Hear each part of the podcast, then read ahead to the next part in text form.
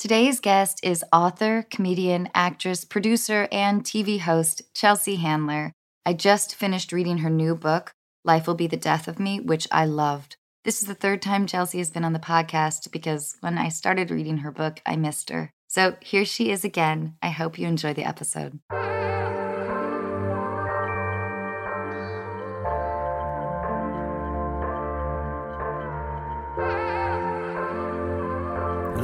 Gentlemen, you are listening to Unqualified with your host, Anna Faris.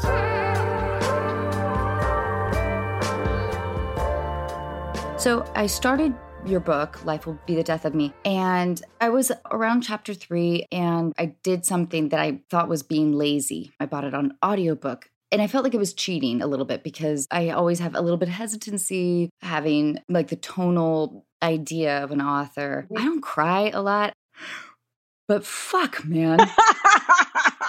and you're speaking about your, and I know that you hate the word journey. I don't like it either. But shit, you can tell I'm kind of at a loss for words. So, all right, I'll back this up before I compliment whatever emotional experience you brought out in me, which I did not expect. To me, it was so fucking raw and beautiful and honest. And to hear your voice crack a little bit listening to it was incredibly moving. Having read my own book out loud, I was like shocked that I was in tears listening to you talk about your experiences in such an honest way. Well, I have to say, I've written six books, and recording the audio version of a book is not my idea of a good time. I don't like to be doing voiceover.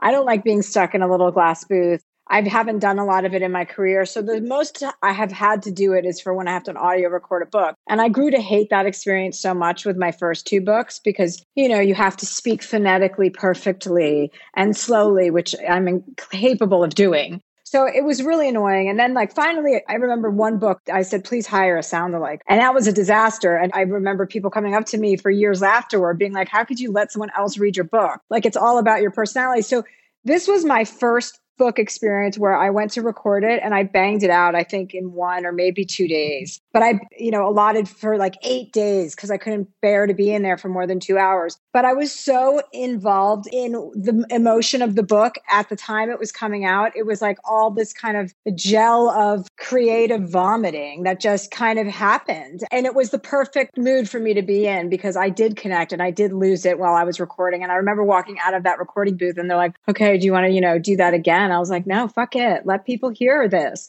This is what oh people want real truth. Like, I've always had a great, strong relationship with the truth, especially when it concerned others. Like, let me tell you the truth about yourself. You know, like I was like, I would get paid to give my opinion, you know, unsolicited times a hundred. But to be honest with yourself is a different ball game. Like to actually really take a look at yourself and have self awareness and then also share it, it is kind of like the perfect road to recovering from grief or trauma or delayed grief or however you want to frame it. You started talking about how tired you were of people being nervous about you because you describe yourself, which I believe you are, as a highly sensitive, very intuitive, ferociously loyal person.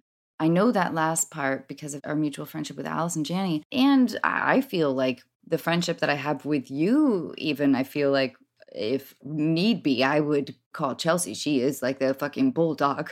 But um. I, so it was really embarrassing to me that I thought, why would I put you on the spot with something that you clearly have been feeling? I was thinking, this is the third time Chelsea's been on the show. I've been over to her house. How do I express those ideas? I felt humbled and then and then how person I'm going to start crying right now uh, how personal your experience with your brother and your mom and how you honor your sister.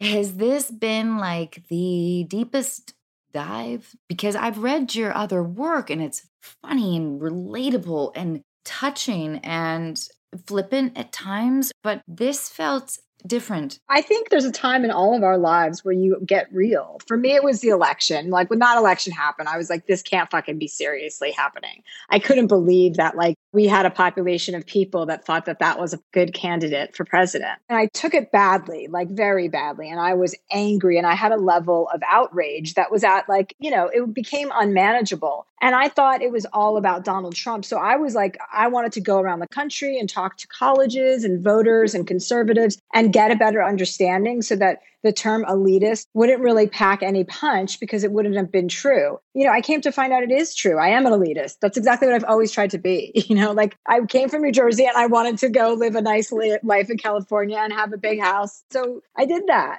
but it feels different because it's authentic. And the only credibility I have to have in my career is to be authentic with what's going on with me at the time. So for me to have like this kind of left turn, it's pretty typical and pretty cliche. But for some reason, it was very surprising because a lot of people saw me only in one way. So it was a nice way to invite people in to say, like, no, no, no. We're all multifaceted. We're all multidimensional. Just because I'm this loudmouth who doesn't take any shit from anybody on this TV show doesn't mean that I haven't had my heart broken or I haven't had heartache or trauma or I'm not devastated. You know, it's all different, but we all have experiences with it. Like I was just too self absorbed. I spent too much time thinking about myself and what am I going to do? And when I stopped and really took a look and took inventory after Trump was elected, I realized that I had been a big contributor to the problem. What do you mean? Because I was looking at, you know, I was looking at my own privilege. I was looking at how easy my life had been. You know, I came from New Jersey. My dad was a used car dealer. We weren't hungry. You know, we could pay our bills most of the time. We didn't have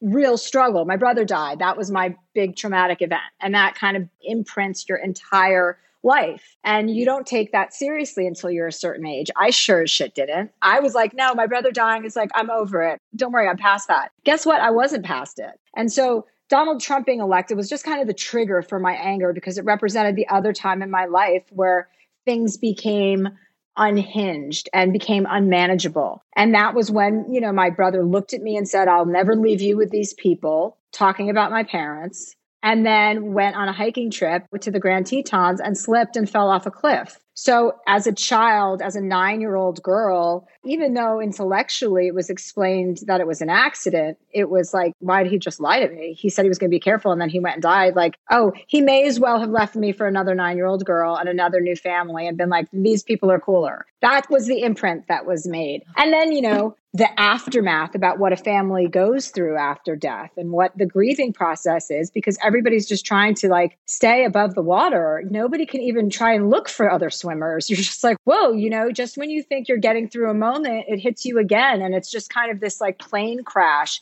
that never ends. You know, the day that death happens isn't the worst. It's the next day. It's the morning when birds are chirping and people are going about their lives and you can't fucking believe that somebody you love died and nobody knows. I love it how you write about how bad news should happen in the daylight because when the morning comes, it's just too much. And you write about that so eloquently. Really, I'm getting uh, kind of choked up. My sister loved it too because it was a whole reckoning of our time. You know, like my brothers and sisters all experienced my brother dying, but we all obviously had different experiences. And it's funny how your memory plays tricks on you. You know, you don't remember traumatic events the same way. Like my sister was like, Oh, I was with you the entire time when we learned that Chet died and then in the drive back home to New Jersey. And I was like, No, you weren't. I was with Simone. And she's like, Chelsea, I was with you the entire time. We were never separated, but I have no recollection of her. And I think that's fairly common. So it kind of opened a dialogue with my brothers and sisters about how we all dealt with him dying because, listen, going to therapy is a huge luxury that most people can't afford. So, in the spirit of oversharing, which I'm prone to do, I thought, why not overshare this? Because if I'm experiencing this, how many other people won't have access to this healing information?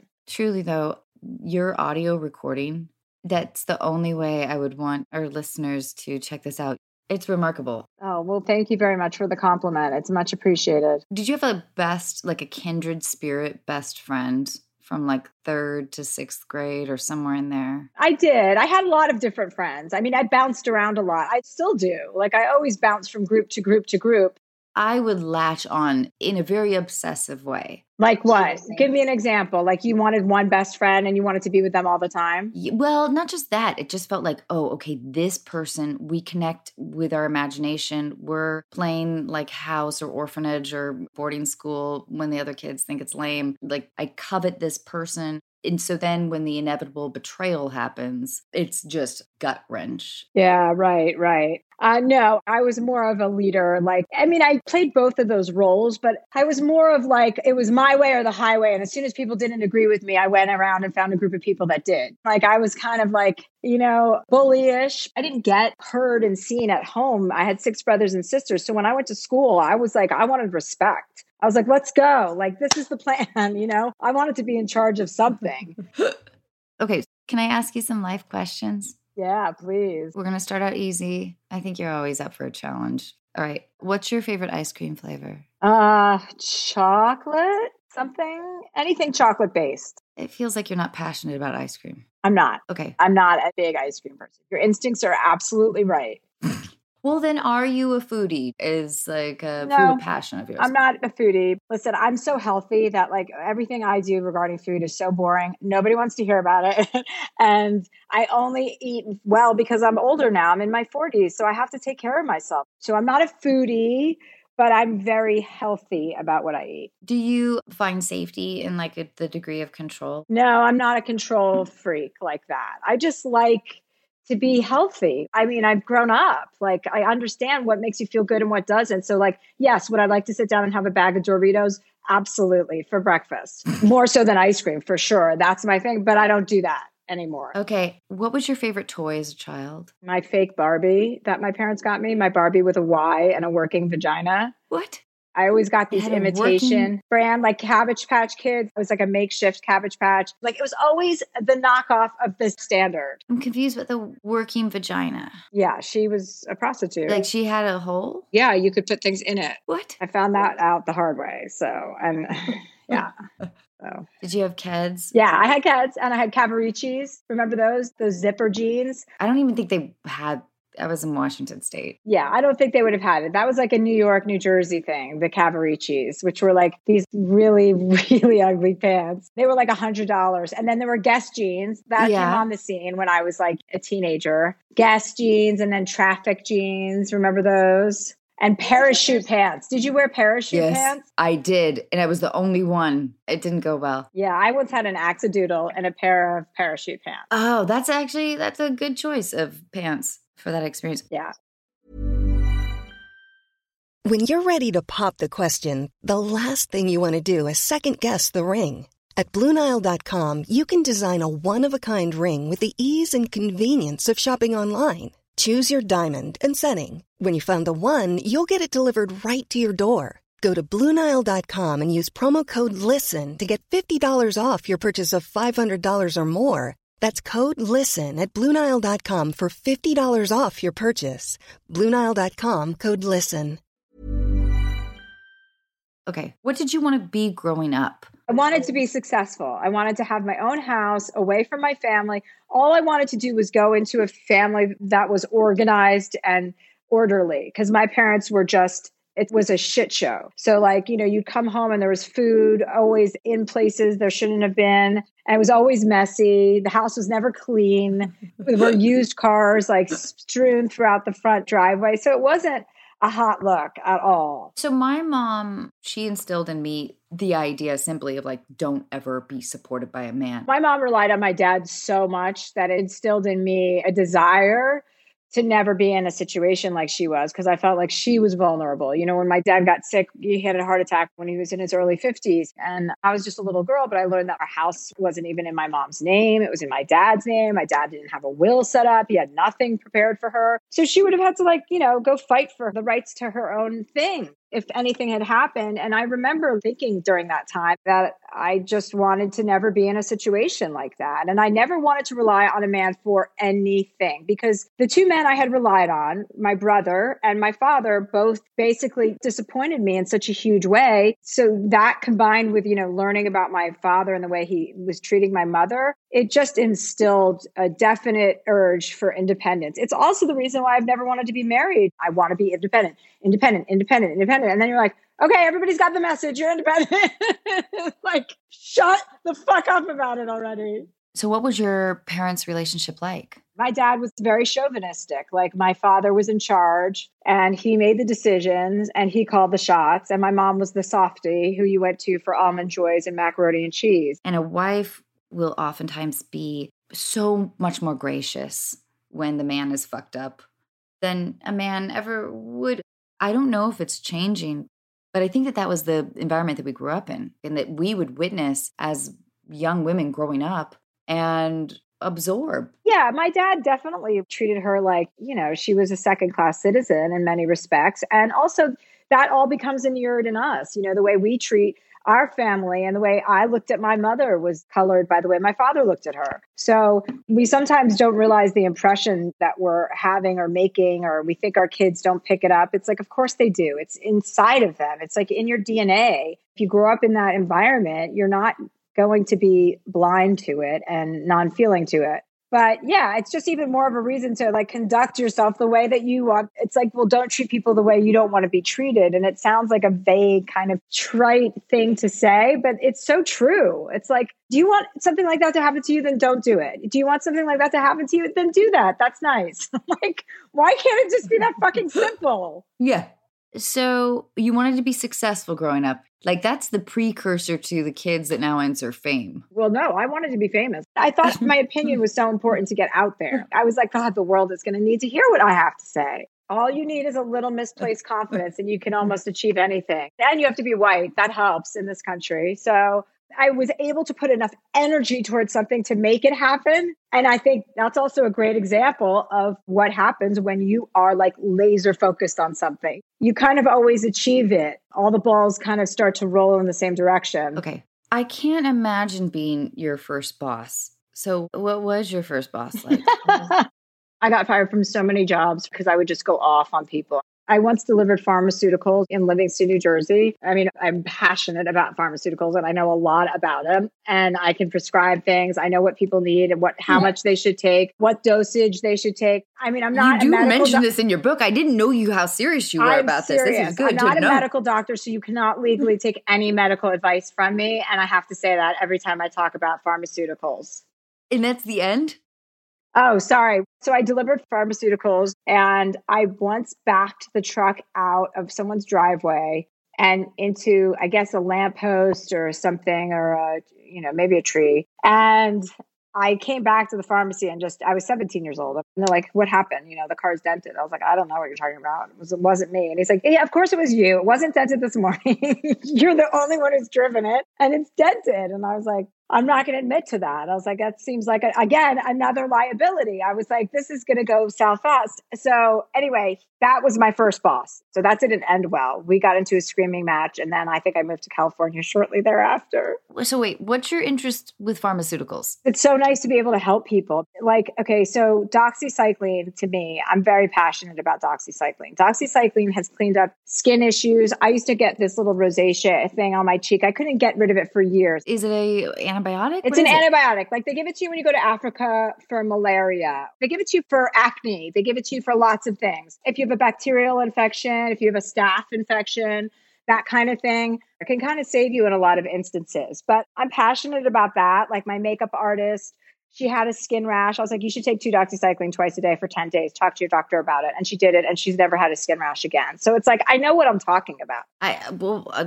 I believe you. Like cannabis, I'm very passionate about cannabis because cannabis has been a great pivot from pharmaceuticals. Now, cannabis affords the same kind of effects, a lot of things that pharmaceuticals provided, but are disgusting, you know, like creating the opioid industry, you know. So I don't want to give them any more of my money, nor should any other American.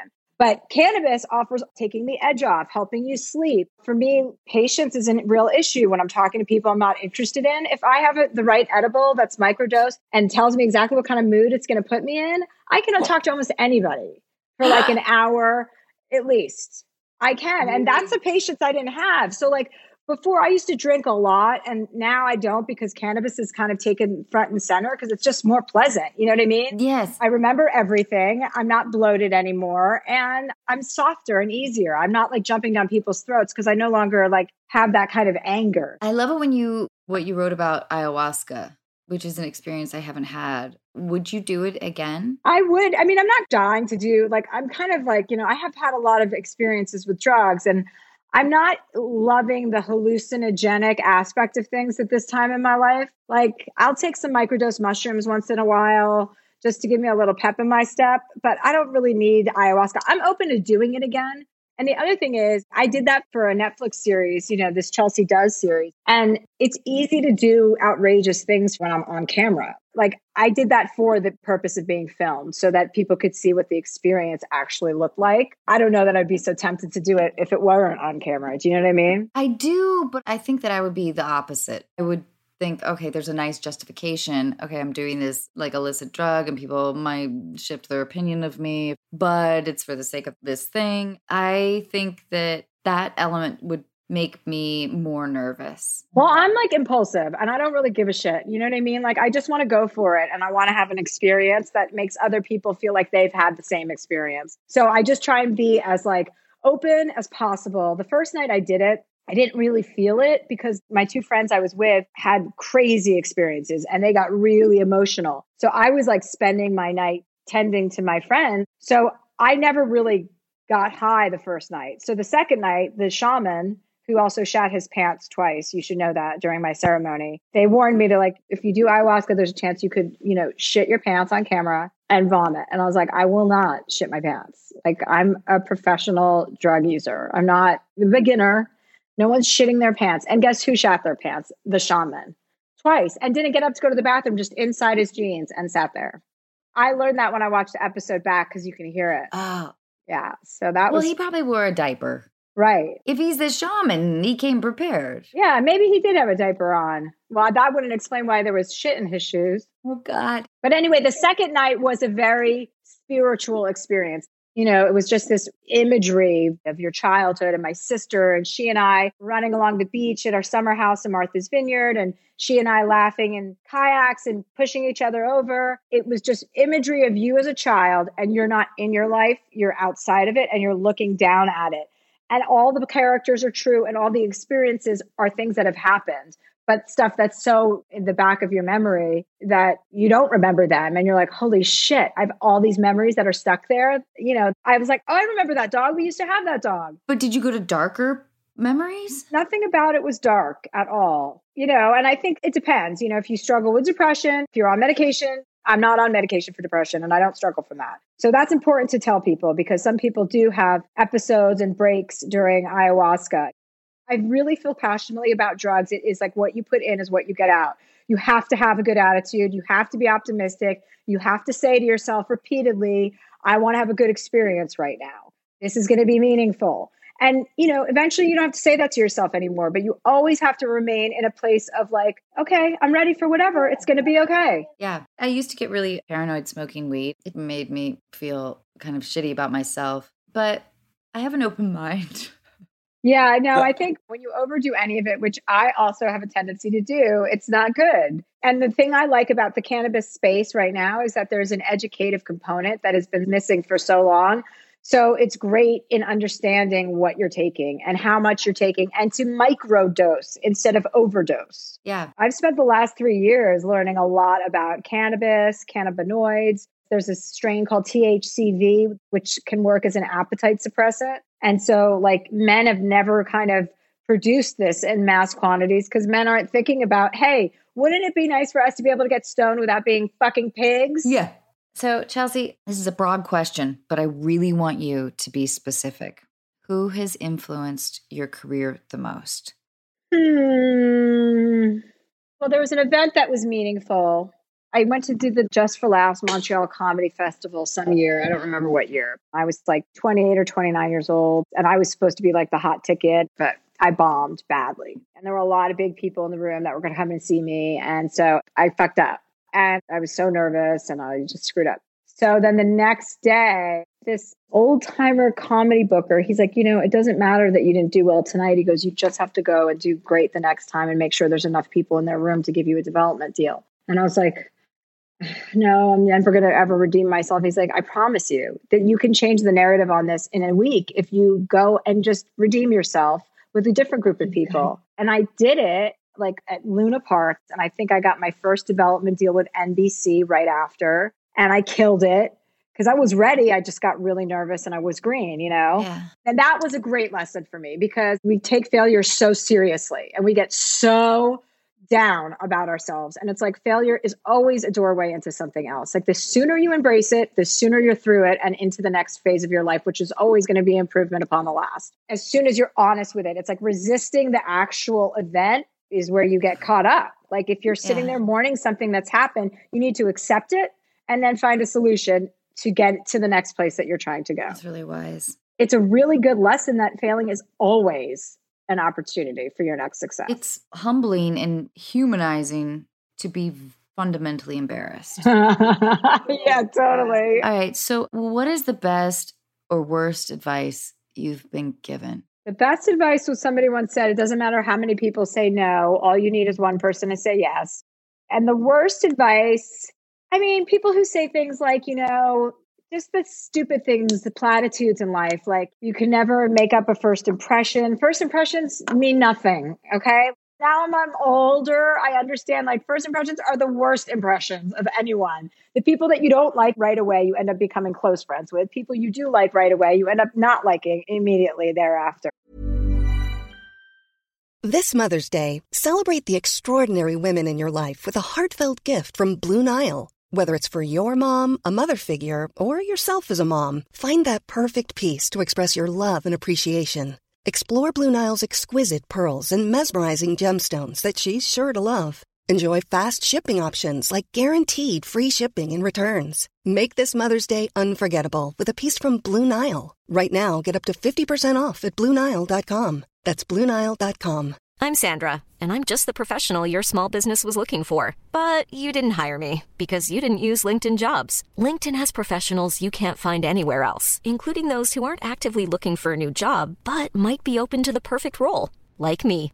In a given month, over 70% of LinkedIn users don't visit other leading job sites. So if you're not looking on LinkedIn, you'll miss out on great candidates like Sandra. Start hiring professionals like a professional. Post your free job on linkedin.com slash people today.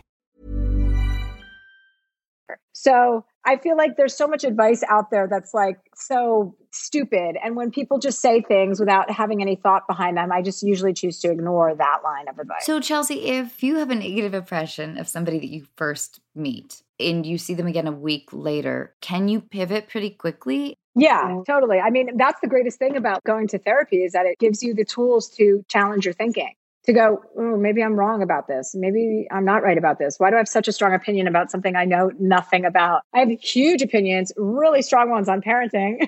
I'm like, I'm going to write a book called Hot Parenting Tips and tell everybody what I fucking think of them. Hot parenting tips. And marital tips for those people who are silly enough to get married. Oh, I love it. Yeah. A strong position with proper rationale or reasoning that's easily shiftable. That's a great quality in a person. Well, it's also it's like if your opinions are set, then you're not interesting because then you're intransigent. Like if you already have set opinions and none of them are movable, then okay, forget it. So you're not learning and growing, so you may as well be gone. You know how sometimes you get gung ho, you meet someone, you're like, this person's great, this person's great, and you're like, spoke too soon. That happens a lot in life. Like you realize, oh, not every saying is true, or sometimes it's the opposite of what they're saying. And sometimes you meet somebody and you're like, oh, this person's kind of okay, or I judge them for some reason that's completely unfounded, you know, and then you see them a couple more times and you're like, oh, this is a slow burn. This is one of those people that I'm going to like more than I thought I was going to like. I love that you can recognize that. But that also reminds me, though, if you have, in hindsight,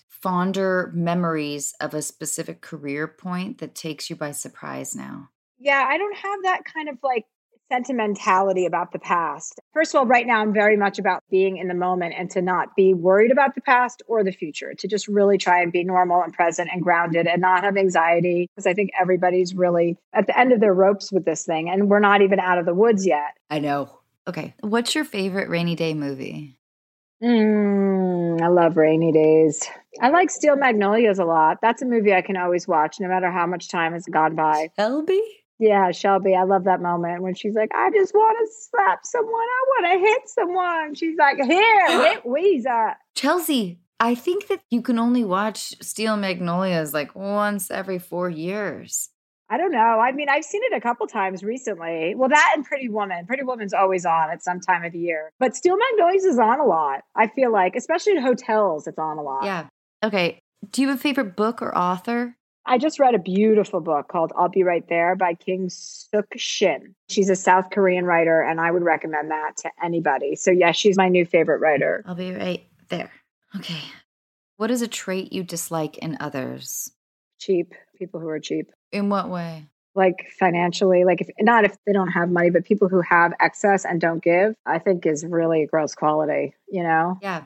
What is a trait you dislike in yourself? Uh, my temper or my reactivity is a good way to describe it. That's my thing from therapy. I was like, how do I hear something and not respond immediately? and how do I not react and respond? You know, the space between a reaction and a response. That was like the first thing I, I was like, I need you to teach me. And, you know, I did learn that it is important to not always insert yourself or to be a contrarian or to finish someone's sentence or to want your voice heard. It's just kind of unnecessary most of the time when you think about it. Your best friend is the actress Mary McCormack, right? Yeah. You write a lot about her, and I don't know her all that well, but I adore her. What is it about your friendship that feels like you keep each other safe? At least that's sort of the impression. Well, you know, it's kind of like the marble jar, I think. Have you ever heard that?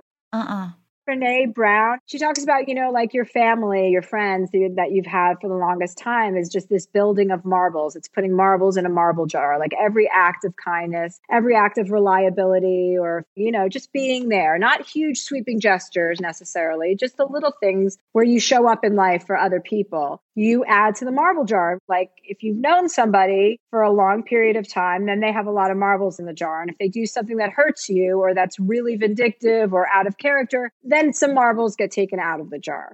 So it's basically like, okay, the past is a great indicator of the future. You know, the people that have been there will be there. So I think with Marion and me, we've had a long relationship now. It's like over 10 years. And so there's a lot of marbles in the marble jar. We've been there through bad, bad times for both of us and great, great times for both of us. And I'm very close with her friends. I'm jealous of that idea of a friendship and the length that you guys have and how you smiled. As soon as I said Mary, you had like a grin on You should face. see my reaction when you say Andrew Cuomo. I'm like, I love him. Is he your man? I know, know. yeah, he is. He's my man. I got to tell him though. I got to let him make sure he knows. If you could live anywhere in the world for a year, where would it be? Mm, I'd probably go to Spain for a year. That seems like it would be right up my alley, especially right about now when you have to lie low, you know? Yeah. What has been the most stressful experience of your life? Oh, I know. I mean, I've been stressed before. Now I know how to manage that a little bit more. You know, that's where pot comes in a lot for me. I try not to get anxious about things or try to get like flustered by things moving around. But when I was younger, it happened all the time. So it probably would have been when I was doing Chelsea Lately and launching one of my books because that would always entail like a huge book tour and stand up tour to go along with it. But I used to deal with stress in a way where I was just like exerting, exerting, exerting. So when I'm not taking in so much stress, you know, like you flip the switch on all of that when you understand understand how to manage your life. Like, I'm never going to be in a situation where I'm going to ever want to work like that schedule again. I understand that now about myself. I did it too much. I burned myself out and I'm not open to that kind of schedule again. So I'm smarter and wiser for it. And I've modified my reaction to that level of stress as well. Chelsea, what was a quality you really disliked in guests? The quality that was difficult was when people were nervous. It's not like you dislike that because you can understand it, but it was hard to deal with in certain times, you know, to deal with people's nerves to get them to relax or, you know, have a drink, calm down. It should be a fun experience. I know you get nervous when you oh, do totally. interviews. I think I have undiagnosed social anxiety to a massive degree. But I do wonder if you could flag, maybe even as you see a guest walking onto the stage, if you could clock at some point, like, okay, I know how I want to finesse this. Because even with a podcast, it does feel like taking a sailboat upwind. Right, exactly. Like, how do you navigate waters to, you know, provide interesting content? That's a situation where I've gone to meet somebody in the guest room and I've been like, oh my God, they're going to be awesome. Like they're totally super confident in the dressing room. And then when they come out in front of the live audience, it's a shit show. And the opposite, where people have been really nervous backstage and then they come out and they're great. So it's not scientific. You know, it kind of throws you off. And it shouldn't. Like a host should be able to navigate no matter who. It's like a doctor. Some patients are good patients, some patients are bad patients. So you have to accommodate for different people. I think it was the last, maybe it was the second last time I did your show. I can't remember. But Drake was in the other dressing room. He was, I like to think of him as second guest, but he probably wasn't but he like had his assistant come over or something. I was like, hey, Drake wants to say hi. And God, I was thrilled. So I go into his like dressing room and the whole thing is totally smoky and it's exactly how you would want it to be. There's like 30 people in there. And I am just so fucking out of my element, but welcomed. I'm not sure I remember talking to you. I was still like buzzing high off of like being in Drake's dressing room. Yeah, I had a lot of guests that brought a lot of weed, and I respected that because once we had Snoop Dogg come to the show, and literally we did not get the smell of cannabis out of the whole entire building for like probably two to three months. It smelled and reeked because he was there for 17 hours and was smoking the entire time. And so, you know, guests that are going to bring something like that to the table, then I'm open to that. But you have a reputation for being like by far the most generous host. Like you would outfit your dressing rooms. It was a very cush place to be. And it was very nice that you thought about people, assuming that you made those decisions with the massage chair and all the snacks and like Yeah. all that shit. I wanted people to be happy coming there. we were just happy to get guests in the beginning. Are you kidding me? I was like, we have to bribe them and lure them with massage chairs. All right. What haven't you taken the time to learn about? Uh, the French Revolution. That's it. hmm I like it. I don't know a lot about a European wars. I know only mostly about the big ones and ours and some other ones. So I have a lot of learning to do. Why the French Revolution? Were you being flippant with that or do you really mean that? No, I really don't know that much about the French Revolution. So I should probably hit that subject matter soon. I'm reading a book that kind of brushes on it. So it reminded me that I don't know anything about it. There was a bit of head chopping. Yeah. My relatives are French Huguenots, so they were the ones Oh, like, yeah. being, you know, the head chop. So for an eighth grade project, my uncle helped me build a miniature guillotine, but it's like four feet high. I, I gotta show it to you. It's awesome. And I put like a little basket with a little doll's head. Anyway, I think I got like a B on the project, but you would think I would have gotten an A. um, Chelsea, what is it, sweetie pie? How do you feel, like in general, about hosting?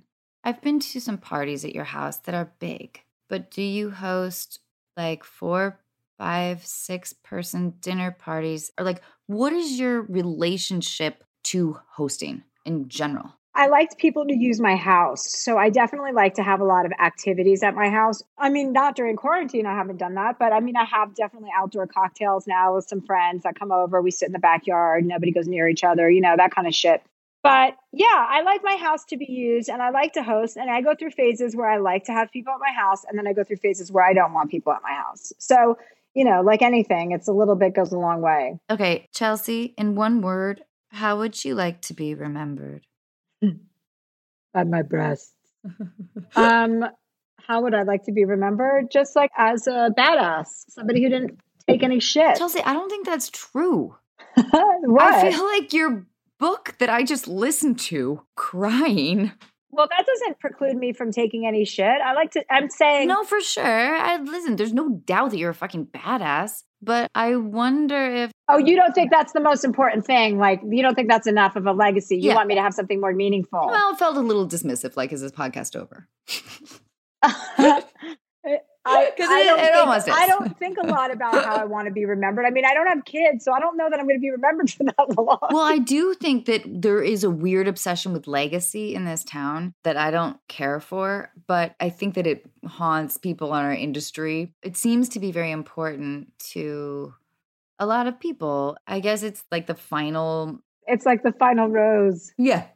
So, Chelsea, I want to be remembered for like standing up and saying something and sticking my neck out to yell about social injustice and racial injustice and the work I did, you know, my documentary, Hello Privilege, It's Me, Chelsea, I did on Netflix. yeah. Like that to me is important. That I have a lot of pride in. I mean, I, you know, I don't take myself really that seriously, quite honestly. I just am happy to be here. I'm happy to be healthy and have endless possibilities to kind of pursue creative things that inspire me. You know, that in itself is a privilege to be able to just do what I want in subjects that are interesting to me. So I take a lot of pride in that and I take it seriously more so than I take myself. I would want you on my team always. I think you're ferociously loyal and you strive for righteousness and what's good in the world and for other people. And you're a fighter Yes, I would fight for even a stranger if I thought they were being treated unfairly. Yes, you can count on me to throw my body in front of yours, definitely. It's an amazing quality, though. Okay, do you have a favorite joke, Chelsea? No, but I remember my friend Lisa Sundstedt once said to me when I said to her that I was traveling. This was like when laptops were like all the rage when they first came out, and you could get like, you know, every single kind, and people started traveling with them for the first time. And I told her that I had trouble going through security because of my computer. And she's like, Oh, did you bring your desktop? and for some reason, every time I think of that, I just start to giggle. It's so stupid, but I love it. Desktop. I love it. going through the scanner at the airport with my desktop computer. Yeah, okay, I'm into that. And then envisioning walking up to your seat and pulling out your desktop and then plugging Excuse it in. Me. You don't mind if I, I, I just need a uh, room for my desktop. Okay. Oh, there's the, you're using the USB cord. Do you mind? Oh, Chelsea, so wait, what's next for you? I'm shooting my HBO Max special, hopefully in August. We're just figuring out where. I'm going to shoot it and hopefully in a venue outside so we can have a socially distanced, decent sized crowd together and I'm heading east to go spend some time in Martha's Vineyard for a few weeks with my family, ah. my brothers and my sisters, and all their kids. So it's basically this is the summer of me never getting away from my family. I need a boyfriend. I need somebody to deflect and detract so that I have somewhere to go. You know what I mean? Yeah. Otherwise, my family's like, where are we going now? I'm like, well, fuck, I don't know. We should get you like somebody who just doesn't speak a lick of English. Yeah, that might be the best option, actually. You're not wrong. I'm all right with some of that stuff on occasion. Mom deserves the best, and there's no better place to shop for Mother's Day than Whole Foods Market. They're your destination for unbeatable savings, from premium gifts to show-stopping flowers and irresistible desserts. Start by saving 33% with Prime on all body care and candles. Then get a 15-stem bunch of tulips for just $9.99 each with Prime. Round out Mom's menu with festive rosé, irresistible berry chantilly cake, and more special treats. Come celebrate Mother's Day at Whole Foods Market. Normally, being a little extra can be a bit much, but when it comes to healthcare, it pays to be extra. And United Healthcare makes it easy with Health Protector Guard fixed indemnity insurance plans. Underwritten by Golden Rule Insurance Company, they supplement your primary plan, helping you manage out of pocket costs without the usual requirements and restrictions like deductibles and enrollment periods. So when it comes to covering your medical bills, you can feel good about being a little extra. Visit uhone.com to find the Health Protector Guard plan for you.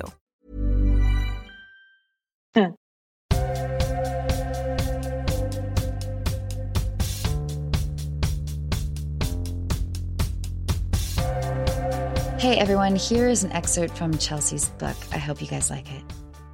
Life Will Be the Death of Me, and You Too by Chelsea Handler. Read for you by Chelsea Handler. Where have I been all my life? I don't remember the actor and I don't remember the movie, but I remember it was five o'clock in the afternoon and I had just taken a couple hits off my vape pen. I needed to load my Pix account, which held pre released movies that I was expected to screen before a star of one of the movies was a guest on my Netflix talk show. I was sitting on one of my overpriced chaise lounges, the kind that celebrities and Russians purchase for their bedrooms, when I found myself once again unable to convert the TV that descends from the ceiling from Apple TV to Pix. Rich people have descending smart televisions. The idea is that they descend silently and gracefully from the ceiling, but because I am nouveau riche, rich, mine sounds more like a helicopter landing. I'd like to blame my inability to change the mode of my television to Pix on the fact that I was stoned, but that would be a lie. I'd be even less capable if I was sober.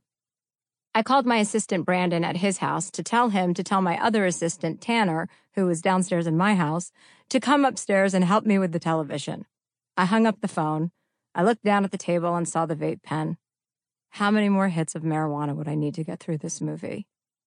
I knew things had hit a new low or high, depending on how you looked at the situation. I picked up the iPad that controls the TV along with everything else in my house, from the window shades to the exterior lights in my backyard to my pulse, probably, and tried to pretend that I was troubleshooting so that Tanner would think I had at least tried to figure it out on my own, as if that had ever happened before. How did I become so useless, and how many assistants did I actually have? Answer two Brandon and Tanner. Brandon is gay and has an incredible attention to detail. Tanner is straight and before he met me, thought that the Four Seasons was a weather pattern. Before I met Tanner, I thought Venmo was an online liquor store. Tanner was now upstairs standing behind the chaise I was sitting on. I wondered if he could smell the weed I just smoked, and if so, what did he think of me? Did he realize that most television hosts don't even make the time to watch each movie and TV show to prepare for each of their upcoming guests? Did he understand that I was a consummate professional who went to great lengths to get ready for my show? Or did he think that I was just some rich, lucky white bitch who continued to fall upward? No, that wasn't quite right. I doubt he was thinking in terms of race, too. White people surely weren't thinking about skin color. I didn't want to watch another stupid fucking movie that I didn't care about, and I really didn't want to interview another action star bloviating about his motivation for playing a half man, half mermaid. I just didn't care, and I wasn't doing anyone any favors by pretending that I did. Did I ever care? The answer is yes. There was a time when all of this mattered to me. There was a time when being famous and having this kind of success and money and having a TV show was what drove me to want more and more and more. And now I found myself exhausted and ashamed by the meaninglessness of it all. I remember coming home a couple of weeks before the 2016 election on a windy fall night, which for Los Angeles is rare. Anytime there's weather in Los Angeles, even rain, it's exciting. The constant sunshine can start to grate on your nerves. I went up to my bedroom, opened up my sliding glass doors, grabbed my vape pen, and turned on some Neil Young. I lay on my bed in the dark, watching the wind blow my bedroom drapes around, hearing the ruffling of the leaves, and watching the lanterns that hang from my backyard trees swinging into each other, thinking, if there's an electrical fire, I hope the dogs will at least bark to wake me up. But overall, my thought was, this is fucking awesome. This is exactly what I'd hoped adulthood would be. No kids, no husband, no responsibilities, just a TV show on Netflix and whatever else I felt like doing whenever I felt like doing it. Not trapped, not stuck, not dependent on a single person but myself, free to be you and me. I couldn't believe how lucky my life had turned out, how many of my dreams had come true, and also my good fortune in being alive during this time in history, the year we were going to elect our first female president. I suppose I could blame my state of mind on the election of Donald Trump, so I will. I have the Trump family and their horrifying personalities and veneers to thank for my midlife crisis. Along with more than half the population of the world, I couldn't grasp how in this day and age, we elected a man who insulted Mexicans and women and Muslims and veterans and disabled people and everyone else he has insulted since. The contrast in decency between Barack Obama and Donald Trump was too much for me to bear, like electing Snooki to the Senate. Now people were seriously talking about Dwayne The Rock Johnson running for president. How on earth did we get here? Although, if I am being honest, at that point in time or at any other time during the entire Trump presidency, I would have preferred an actual rock. How could Americans have turned their back on decency? And why was I so misinformed? How did I not know that this outcome was even a possibility? What was I missing? I kept hearing the word elitists, that everyone in California and New York lived in a bubble, that the election of this lunatic was a result of all of us not knowing anything about the rest of the country. That didn't ring true for me. I had traveled all over the country doing stand up for so many years. I had been to every major and some minor cities multiple times. I wasn't an elitist. My father was a used car dealer. I didn't have a trust fund or wealthy parents. We weren't allowed to answer the phone growing up because more often than not, it would be a bill collector. I had $400 when I drove across the country alone to move to Los Angeles and then was broke for seven years, living paycheck to paycheck while simultaneously getting fired from every waitressing job I ever had. I worked for everything I have and never even went to college. How could I be an elitist without ever having gone to college? And then, oh, wait a minute. Now I remember. I grew up wanting to get as far away from the life my parents had given me as possible. I had created a life in which there was a zero tolerance policy for any discomfort. I could handle physical discomfort like dental work or elective surgery to make my thighs smaller, but not any discomfort related to not having money. Sure, I was just scraping by on those cross country trips in the beginning of my stand up career, barely making enough money from small comedy clubs to cover my hotel room for the week. But after a few years, I was earning more money, and the clubs turned into theaters and then arenas with private planes and chauffeured cars, sometimes for less than 24 hours, and then on to the next city. So here I was again, not taking into account the optics, or for that matter, the reality of my own entitlement. I had become exactly what I'd always wanted to be an elitist. I did live in a bubble inside a bigger bubble, which was inside an even bigger bubble. Three bubbles, two assistants, two cleaning ladies, who are more like my nannies, a driver, a pool guy, a landscaper, a florist, a houseman. what is a houseman, you ask? Someone who walks the dogs and polishes the outdoor furniture and oh, cleans up the dog shit outside. Basically, an outdoor butler. When was the last time I cleaned up dog shit? Probably the last time I flew coach. I hated having these thoughts. I hated it because something clicked in the process of making these associative leaps. I realized that I'd made a career of overhydrating people with my honesty, yet I was being dishonest with myself, which left me operating in a deficit of truth. Now that I was aware of this situation, I would have to do something about it. I couldn't carry on the way I'd been carrying on, just coasting and cashing checks for essentially being a loudmouth. I took another hit of my vape. What I really wanted to do was watch the news, even though the news was giving me diarrhea. The whole administration was giving me diarrhea. My outrage was high. I had spent the year after the election being sucked into the vortex of news cycles that accompanied Donald Trump's ascendancy and my subsequent mental hernia. The news was like a high speed merry-go-round that never slowed down long enough to figure out when it was safe to hop on or off. So, like everything in my life thus far, I hopped on and stayed on. I had spent the better part of my day in a wormhole, Googling pictures of young Robert Mueller because I was developing strong sexual feelings toward him as well as his investigation. In an interesting plot twist, it turns out Bob Mueller is even hotter in his early 70s than he was when he was in the Marines. I was more attracted to present day Bob Mueller than I would have been had I been alive during NAM. The guy fucking kills me. Who is hotter than Bob Mueller? Daniel Day Lewis playing Bob Mueller? Maybe but the jury is out until that movie is released and Daniel Day Lewis gives up his shoe cobbling for a year. I mean, my God. Just stop it with the cobbling. Just act. You're great at it. People adore you. No one's talking about your shoes. Maybe your wife, but I doubt it. Bob Mueller was the only hope I had that Donald Trump and that terrible vampire family he spawned would end up in prison. The investigation into Donald Trump and his conspiring with Russia and all the other crimes I'm sure he'll be indicted for made me realize what real men look like. They look like Bob Mueller. A 73 year old with a six pack, possibly an eight pack, underneath that suit. You can see it through his shirt when he walks. He's ripped. Keeping your shit together is what that's called. A prosecutor, a Marine, and the director of the FBI? How on earth is any woman worth her salt meant to control herself around him and not sit directly on his face?